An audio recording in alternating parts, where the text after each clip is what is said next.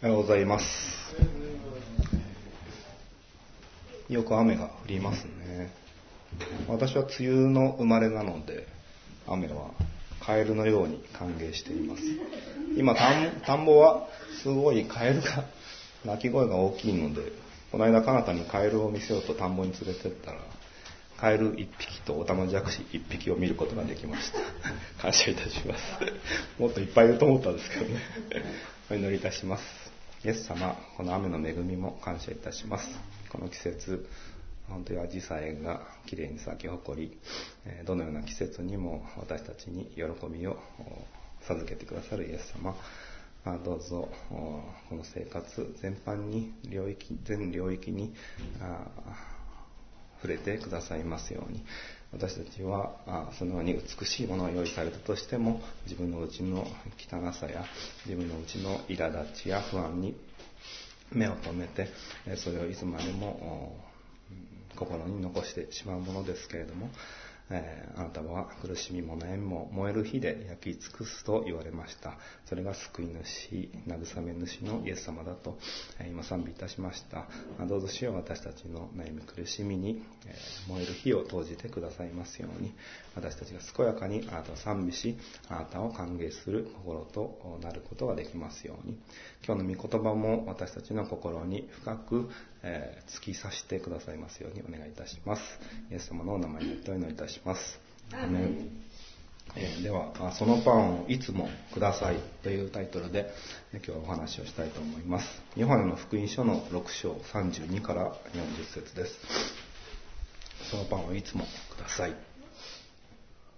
それでイエスは彼らに言われた。誠に、誠にあなた方に言います。モーセがあなた方に天からのパンを与えたのではありません。私の父があなた方に天からの誠のパンを与えてくださるのです。神のパンは天から下ってきて世に命を与えるものなのです。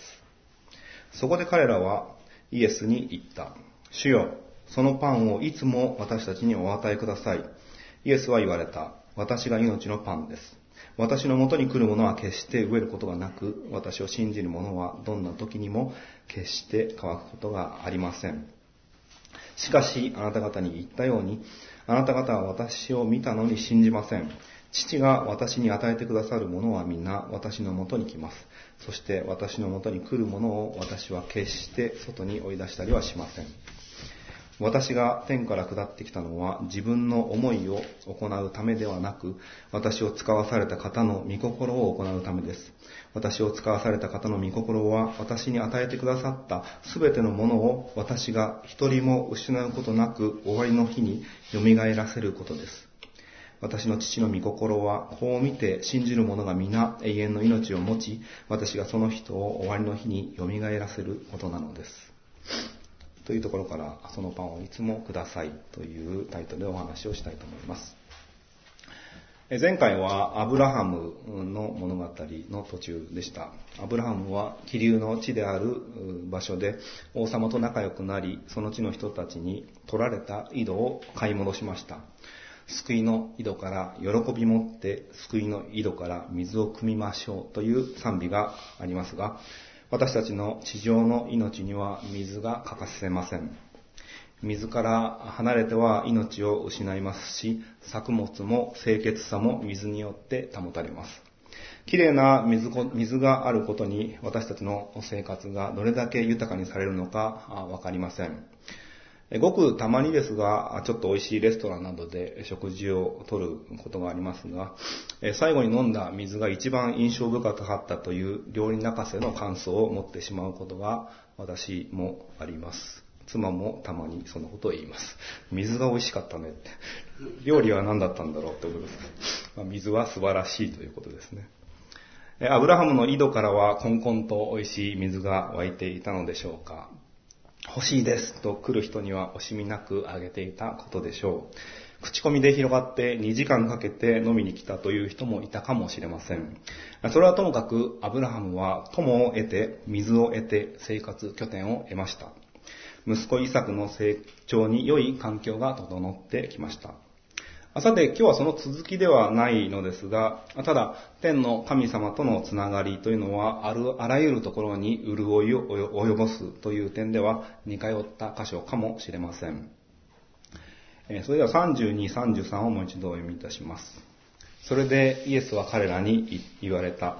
誠に、誠にあなた方に言います。モーセがあなた方に天からのパンを与えたのではありません。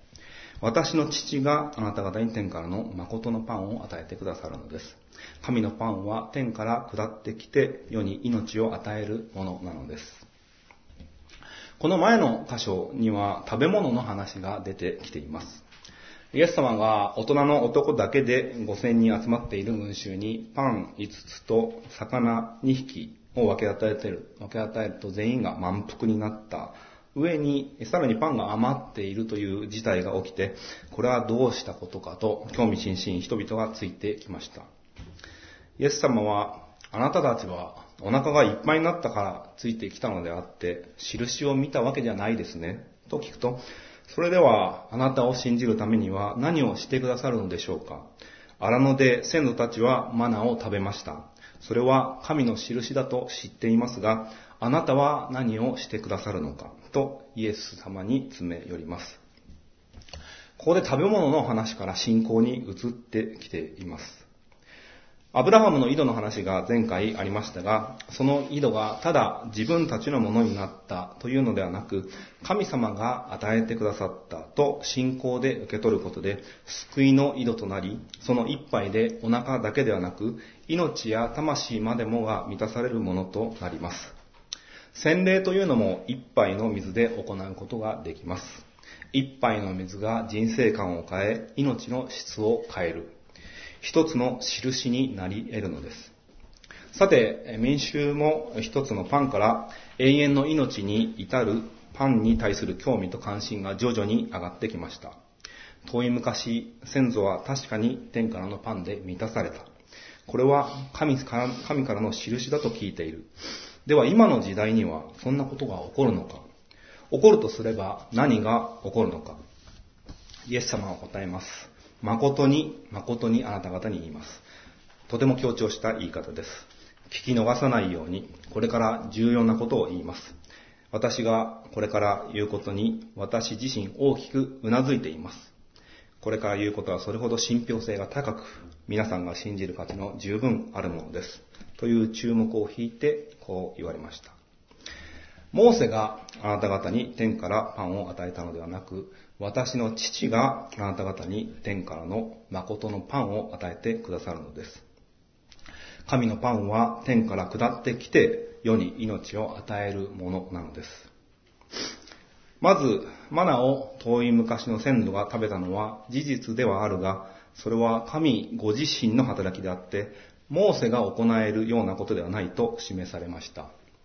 聞いていた人は、神がパンをもたらしたことには異論はないのですが、先祖であるモーセをちょっと軽く言われたように思う人もあったことでしょう。あの牧師先生に救われた、導かれた、信仰を強められた。人とのつながりや自分のルーツの出来事や物事にリスペクトやつながりを私たちは感じています。あるいはその逆もあるかもしれません。あの先生によってキリスト教につまずいた、教会を離れた、不信仰を持つ原因が誰かや何かに当てはめてしまうこともあることでしょう。しかしそうではなく神がもたらしたと大昔の奇跡を一本の道に整理することで私たちと神との直接的な関係へと焦点を絞らせます。その小さなブレを絞ることが実はすごく大切で、その小さなブレによって私たちの心がすっかりするか、もやもやするかがかかってきています。そして、そのパンをもたらした私の父である神こそ、天から誠のパンを与えてくださる方であり、そのパンというのは世に命をもたらす私自身のことなのです。と、自分の正体と役目を公表されています。ですから、神とパンの関係にモーセが入る余地はなく、神とパンであるイエス様がいらっしゃって、私たち人間に関わってくださると言っているのです。モーセはむしろそれをもたらされた私たちの側にいるのであって、神とイエス様の働きに並べることはできません。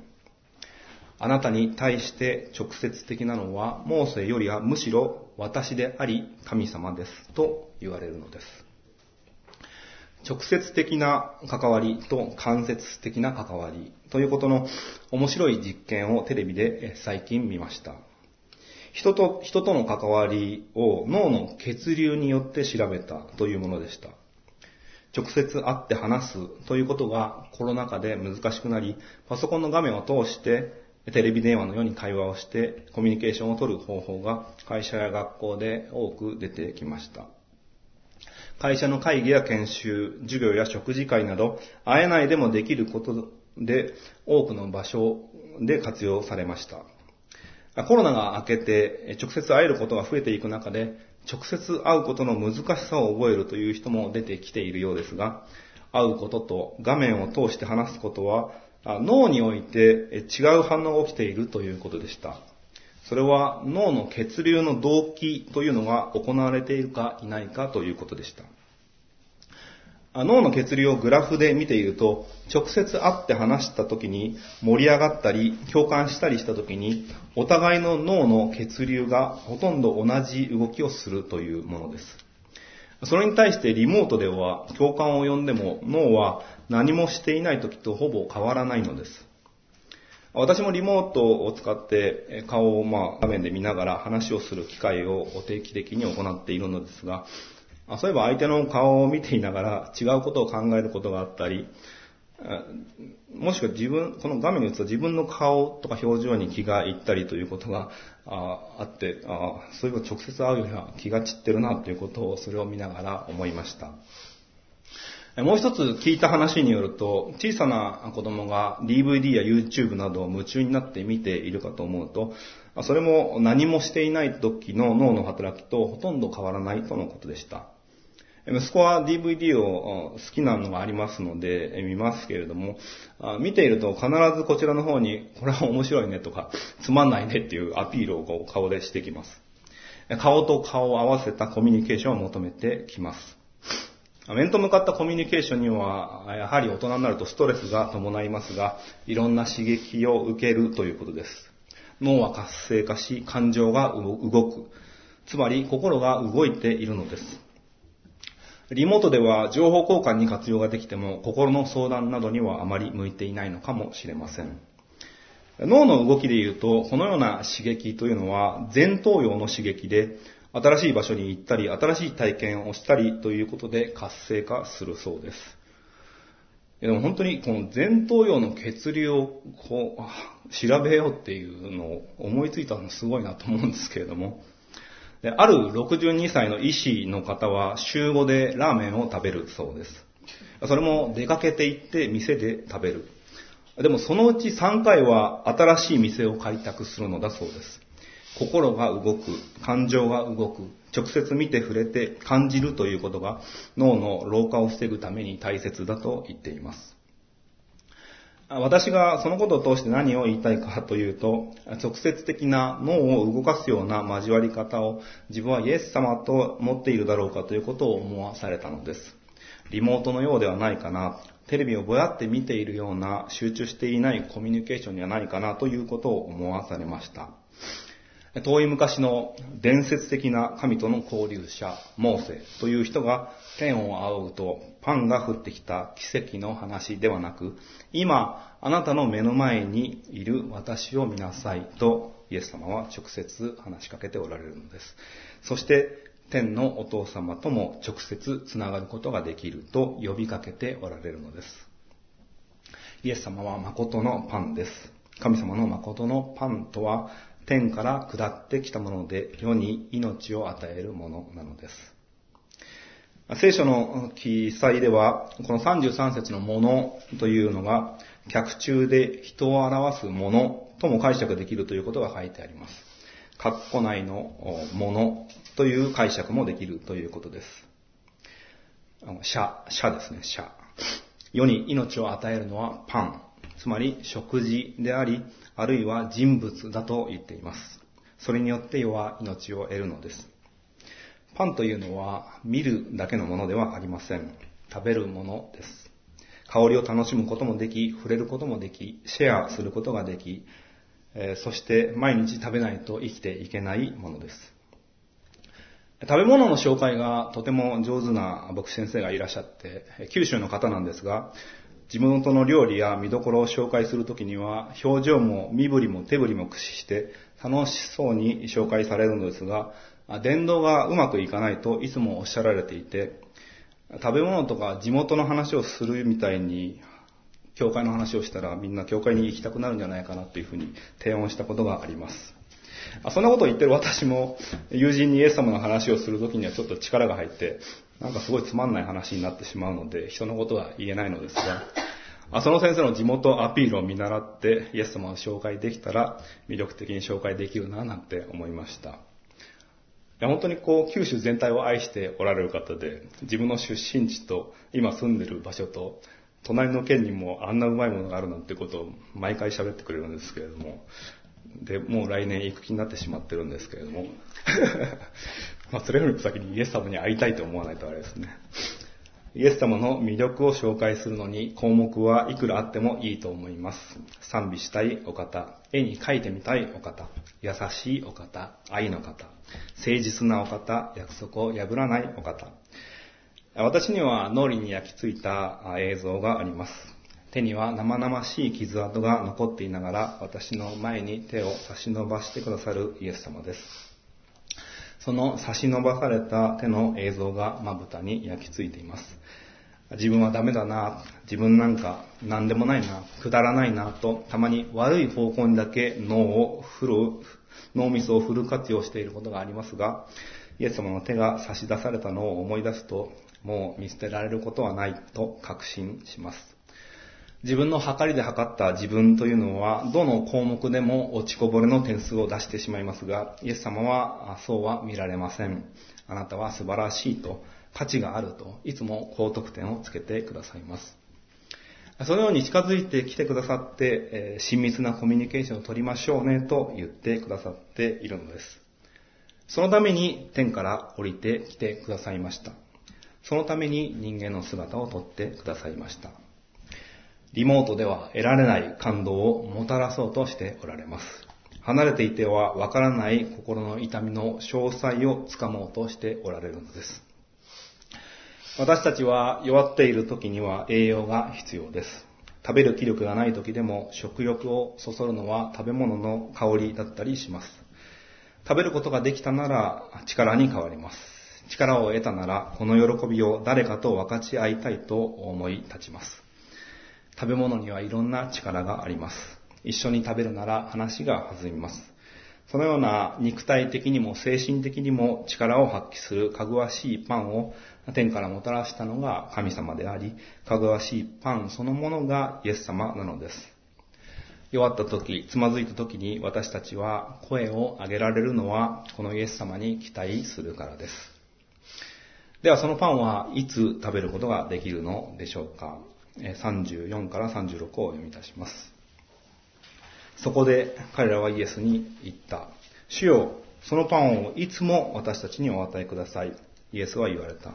私が命のパンです。私のもとに来る者は決して飢えることがなく、私を信じる者はどんな時にも決して乾くことがありません。しかし、あなた方に言ったように、あなた方は私を見たのに信じません。パンと魚ですでに満腹になった人々は言いました。そのパンをいつも私たちにお与えください。心の貧しい者は幸いだと言われます。人々は満腹では得られない満たしを求めてイエス様についてきました。魂というのは感情のある生き物のようです。腹を空かせて病にかかることもあるようです。傷をつけられたら一生残る傷が、一生残る傷がつくということもあります。その痛みを痛い、痛いと叫び続けます。肉体よりも繊細さがあり、臆病さがあり、打たれ弱い面があります。ですからそのパンはいつでも誰でも食べることができるように用意してあるのです。魂の傷に向き合うのは幸いです。貧乏人が幸いなのではなく、心の貧しい人が幸いなのは、天の御国がその人たちのものだからだとイエス様は言われました。パンで満ち足りるものではなく、魂が満ち足りることを求める者は、天を受け継ぐものとして備えられているのです。いつもその満たしを得られるように求めていきたいと思います。イエス様が命のパンと言われるのは、魂に栄養を受けてほしいからです。それを得るのに、イエス様とのコミュニケーションが不可欠なのです。イエス様のもとに行くというのはそれだけで決して飢えることがなく、信じるなら決して乾くことがない状態になるのです。しかし、出会って話を聞いてその魅力に気づいたとしても信じることのない人々がいるというのをイエス様は言われました。モーセを信じる人たちがそうでした。先祖の栄誉を重んじた人たち、そこから神様に直接つながることはできないのです。モーセはつながることはできたのに、モーセを信じても無理でした。イエス様を目の前に見て、話を聞いて、魅力を感じても、心はリモート状態で、その言葉を信じて生きることができませんでした。前頭葉が同期していませんでした。情報として理解はできるが、何だろうという疑問符がついていたのだと思います。イエス様に会っても信じることができない人がいるのです。そして一度信じてもイエス様ではないところに満たされることを求めてしまい、違うところをさまよってしまう人たちもいます。いつもイエス様とつながり続けることは自分の力ではできません。しかし、天のお父さんによってイエス様に近づけさせられるのです。そして近づくことができたなら、イエス様ご自身は追い出さ追い出されたりはしません。What would Jesus do? という英語の言葉があります。イエス様ならどうするかを自分が何かをする前に考えてみようということです。What would Jesus do? イエス様ならこんな時どうするだろう私は自己中心な人間ですが、結婚して一人暮らしをすることはなく、一人で暮らす日はなくなりました。それでも自分の楽しみを中心にしている方だと思いましたが、もう一人家族メンバーが追加されると、ちょっと自分の楽しみに時間を割くことも、お金を割くことも、空間を割くことも難しくなってきました。精一杯今を生きる息子の悲しみ、苦しみ、喜び、楽しみに脳を活用するようになりました。それを力いっぱい支援する妻に脳と時間を割くようになってきました。それで今までより窮屈になっていることはありません。受けるより与えることの幸いを以前より感じています。たまに漫画を没頭して読みたい時があります。一週間に20冊借りると安くなるというお店があり、結婚してからしばらく利用していましたが、今はしません。20冊を私は全部2回読むことにしてるんですけれども、それを読むともう時間ギリギリで、もう最後の日までこう、徹夜で読むようになっちゃうので、えー、まあそれがありまして、また、えー、まあ、息子が生まれてからは、週1で行っていたフットサルも行かなくなりました。向き合う時間が少ないと感じるからです。風呂に入れ、食事を手伝い、おむつを替え、水をあげる時間が足りなくなってしまうからです。愛しているからそれでいいというのではなく、向き合い心が通うまで付き合っていく。これは妻に対してそこまでできていなかったなという、私は今はそういう気がしています。まあ赤ちゃんの世話をするようにはいきませんが、心を通じ合うことを信じられるまで時間を過ごそうと考えてあげられませんでした。漫画も読みたかったし、フットサルも行きたかった。しかし、息子と向き合う中で、そのような時間の使い方を妻にもしないとなぁと気づかされました。イエス様なら向き合います。心を通わせるまでじっと時間をかけて向き合います。脳の一番人間的なところで共鳴し合うことを願っておられるのです。魂の必要に魂で答えられるのです。まあ、脳の同期ではないんですけれども、私は息子の風邪の諸症状には全部同期をして、目やにと鼻水がひどい時には私もひどくなり、熱が上がる時は私も同期して上がったということもありましたけれども、イエス様はより良い面で、しかし苦しみにも寄り添ってくださるのがイエス様だと思います。では37から40節をお読みいたします。父が私に与えてくださるものは皆私のもとに来ます。そして私のもとに来るものを私は決して外に追い出したりはしません。私が天から下ってきたのは自分の思いを行うためではなく、私を使わされた方の御心を行うためです。私を使わされた方の御心は、私に与えてくださったすべてのものを、私が一人も失うことなく、終わりの日に蘇らせることです。私の父の御心は、こう見て信じる者が皆永遠の命を持ち、私がその人を終わりの日に蘇らせることなのです。天のお父さんは、イエス様のもとに来させるものを選んでおられます。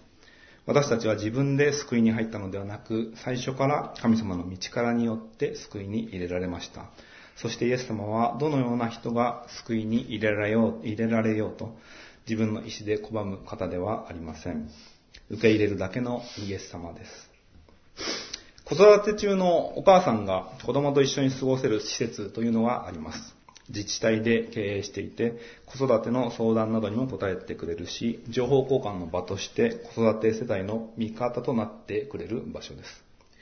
しかし、あるシングルマザーは居心地の悪さを感じていました。ママ友の輪に入れず、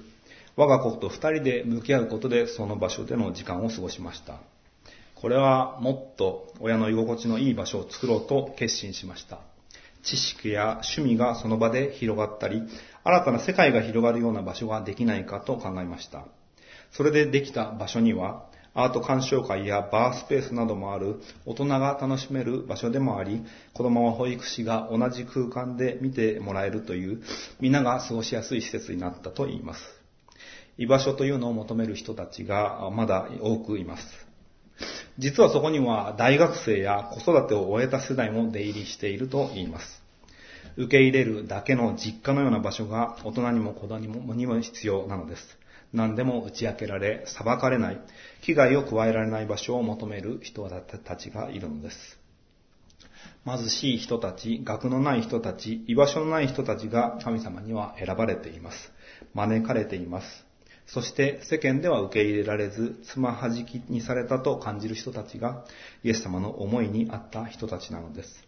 イエス様のは自分の考えは置いておいて、御心を行うためにその人たちを迎え入れます。その御心というのは、そこに集められた人たちが終わりの日に蘇らせる、蘇らせられることです。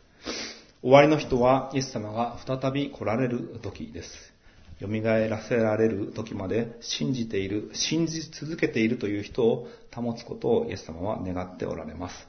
一人も失わずにです。そこに至るまで関係を続けて、続けて信頼を得て共感を感じ合い共に過ごしていきたいと願っておられるのです。リモートではなく直接的に関わり生活全般に及んで関係が持てるように願っておられます。私自身はそこまでの関係は求めてはいなかったなと、この歌詞を読んで痛感しました。聖書を読んで祈ったとしても、イエス様のお名前でお祈りしますというのがただの定型文になっていました。壁に貼り付けた文字をただ読んでいるような人格を感じず、心の声に耳を傾けない画面越しのリモートの付き合いのようでした。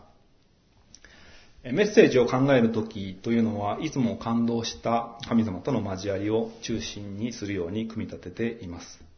しかし脳が動いているのか心が動いているコミュニケーションなのかということをテレビで前頭葉の血流を通して話している、話を聞いているときにそんな疲れるコミュニケーションは避けようとしているなぁと自分の日々を振り返りました。面と向かうコミュニケーションは疲れます。気を使い神経を張り巡らせ、ストレスが募ります。しかし、それだけにそれを積み重ねるなら、深い意味と強い意志をコミュニケーションの中に込めていくことができます。実はこの今日のメッセージの箇所を決めたのも、交流の中で心が動かされたからでした。今回はどこにしようかと考えているんですけど、ペテロの手紙で最近心が動かされましてと、リモートで繋がった牧師先生になんとなく話しました。するとその先生は、私はラザロが蘇られたところの前後で今回はしますと言われました。そこで、ああ、私もイエス様が働かれたどこか、イエス様の発せられた言葉のどこかがいいなとその場で言いました。その後、御言葉を読みながら、イエス様の言葉に強く動かされるところがあり、今日の箇所になりました。直感的でもありましたが、御言葉の導きを感じました。脳に感動的な訴えを感じました。食事で満腹になっても、なお求めたいと人々はイエス様に群がりました。私たちの上乾きをいちいち癒してくださるイエス様。その方を少しでも近くにいたいと迫るなら、心地よい居場所となってくださるイエス様です。私たちはそのお方と共にいるなら永遠の命に入ることができます。それは自分の努力によるものではありません。計算してそうなるというものでもありません。交流を楽しみ、イエス様のお近くを自分の居場所として定めて、イエス様が喜ばれることを求めていくことで日々、永遠をその身に体験することができるのです。永遠を今から感じることができるのです。最近そんなに遠くない人が二人続けて亡くなりました。一人は牧師をされていた堀はじめ先生です。私たち夫婦の婚約を導いてくださり、結婚に至るまでのカウンセリングをしてくださいました。持病で苦しんでいたわけでもなく、突然に亡くなられてしまったので、ご家族も、信徒さんたちも、ものすごいショックを受けていたと思われます。しかし、クリスチャンの死には永遠の命の輝きがきらめいていると感じました。これまでの歩みの健やかさもありますが、これからの慰めと喜びの日々を思うと、私たちそれぞれは希望をその死に見出します。先日、仏教のお葬式に参加したのですが、死について、死後についての話というのは特にありませんでした。お盆に帰ってくるから、魂があっちに行ったりこっちに来たりしているんですよと話をされていました。位牌の中に魂って入るんじゃないかなとちょっと思ったのでネットで調べてみると、魂という存在さえないという宗派もあれば、魂を認めているところもあると書いてありました。その創始者の釈迦によると、死後の世界はあるかどうかと弟子に質問された時にこう答えたとありました。死後のことを考えるのは意味がないからやめなさいでした。もう少しこう長めで、例え話で答えていたのですが、要は死後のことは考えないでいいということでした。ですから、死後の解釈をめぐり、宗派ごとに言うことは違うようです。イエス様は言います。死には希望がある。それだけではなく、人生には希望がある。絶望にも希望があり、私を見る者は私を信じて希望に満ち溢れ続けると。この地上の命が終わり、この世界もいつか滅びる時が来ても、主と共に私たちは希望を見続けることができるのです。イエス様を思い、イエス様を賛美し、イエス様の言葉に従うとき、私たちはイエス様と深いコミュニケーションをとっていけるのです。あなたのパンをいつもください。あなたご自身といつも魂と魂の交わりに預からせてください。その願いをイエス様は拒まれません。イエス様の脳内の血流の動きに同調するほど、その手のひらや足の指に体温を感じるほど、イエス様をたくさん感じ取っていきましょう。そして、イエス様だったら、ここでこんなことをしてくださるんじゃないかなという確信とともに、日々一歩一歩歩ませていただきましょう。そのためのパンをいつも私に、また隣人にください。と、イエス様にお願いしていきましょう。お祈りいたします。